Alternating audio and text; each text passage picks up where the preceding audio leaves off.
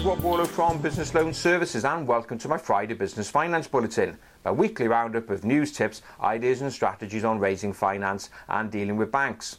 So what have we got for you this week? Well, this week we're going to be looking at the latest report from the S M E Finance Monitor team, looking at attitudes that businesses have when it comes to raising finance and dealing with banks. We're looking at the latest report that shows increasing confidence amongst U K small businesses, and Metro Bank, what they're doing to shake up the invoice discounting industry.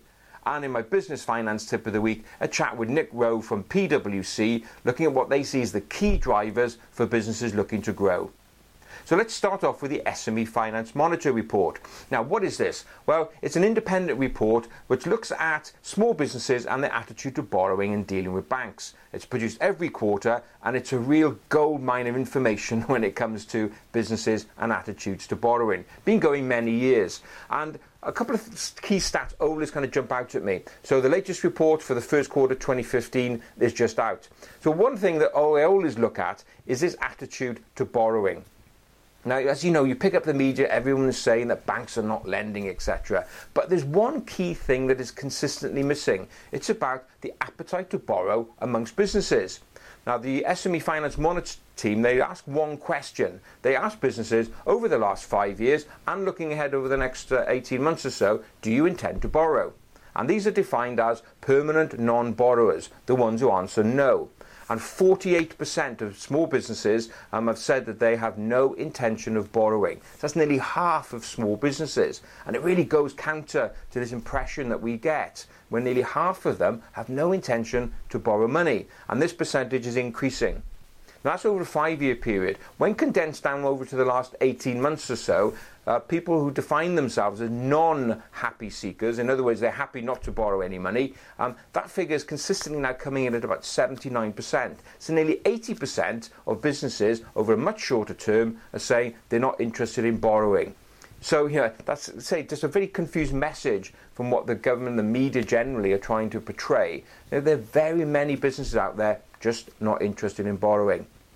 So, if they're not, where's the money coming from? Well, obviously, self-financing. And one source of money is internal sources to you, personal monies injected by the directors and owners of businesses.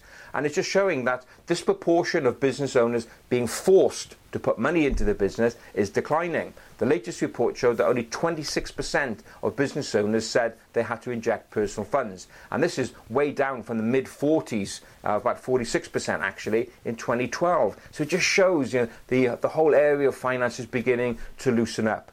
But hey, here's the key stat.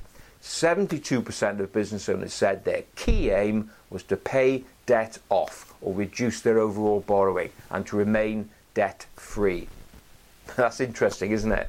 So, you know, let's not believe that every business wants to borrow. But even if you are wanting to borrow, the good news is that those businesses that are actually approaching banks, nearly eighty percent of them are getting what they want. So it's clear the landscape is beginning to change. And it's a message I constantly get across. Do not assume the bank is going to say no. Prepare your plan, get your financial information up to date, and go knocking on the doors.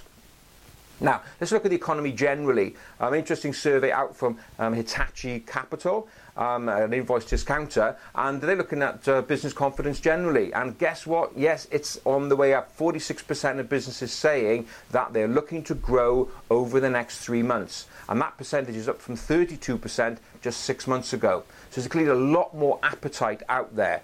Um, very few businesses now looking just to stay the same. About a third are saying they're looking at the same kind of growth patterns. But But many of them are aggressively going out there. So let's hope that's one of you sitting out there watching and listening to this, that you're one of the ones looking to grow. So put your plans together, get the financing package and get out there and proactively grow the business. That's what we need. Now, one of the problems that comes with growth that we know is the fact that we can't get enough cash to maintain our growth. And that's where invoice discounting comes in. Now, Metro Bank, one of the new players in the market, is looking to shake up the invoice discounting industry a bit. Now, invoice discounting, remember, how does it work? Well, you've got invoices stuck out there and you can't get payment for thirty, sixty, ninety days from your client. And you need that cash in order to grow. An invoice discounter will come in and give you, in Metro Bank's case, up to eighty-five percent of the face value of that invoice today. that allows you to buy stock, pay off creditors, pay your staff, et cetera. Well, Metro Bank looking to shake up the industry. And what they've done, they've announced now that they're changing the way that they charge interest. They're getting rid of termination fees, so making it much more competitive when compared to some of the more mature players in the marketplace. So if you want to check them out to see what they can do for you on invoice discounting, just go along to their website, which is metrobankonline.co.uk forward slash SMEF forward slash invoice dash discounting. So just follow the link here, or just follow a link in the description box, and you'll find out how you can work with Metro Bank to release all that cash tied up. Now, my business finance tip of the week. I recently had a chance to catch up with uh, Nick Rowe from PwC here in South Wales, and really I heard a presentation that they were doing, and they had some interesting ideas about some of the five key things that business owners um, need to be looking at when they're going for growth. So let's go to that little quick chat with Nick now.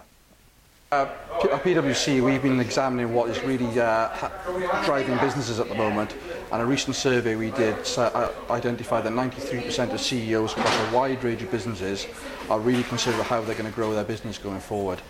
Um, to help them understand business, understand growth, we've identified the key four drivers um, to allow us to help them understand, and those really are innovation, developing your product, your service, Um, whether it's developing something new or continuing to improve what you do already.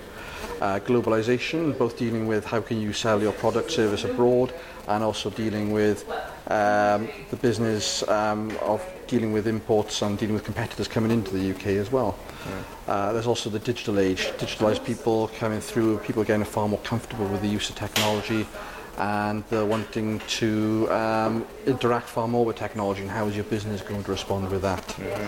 And then the final one is the customer themselves, how the customer, how you tailor your customer experience individually, because the digital age and so on, people are expecting a far more tailored experience for themselves going forward.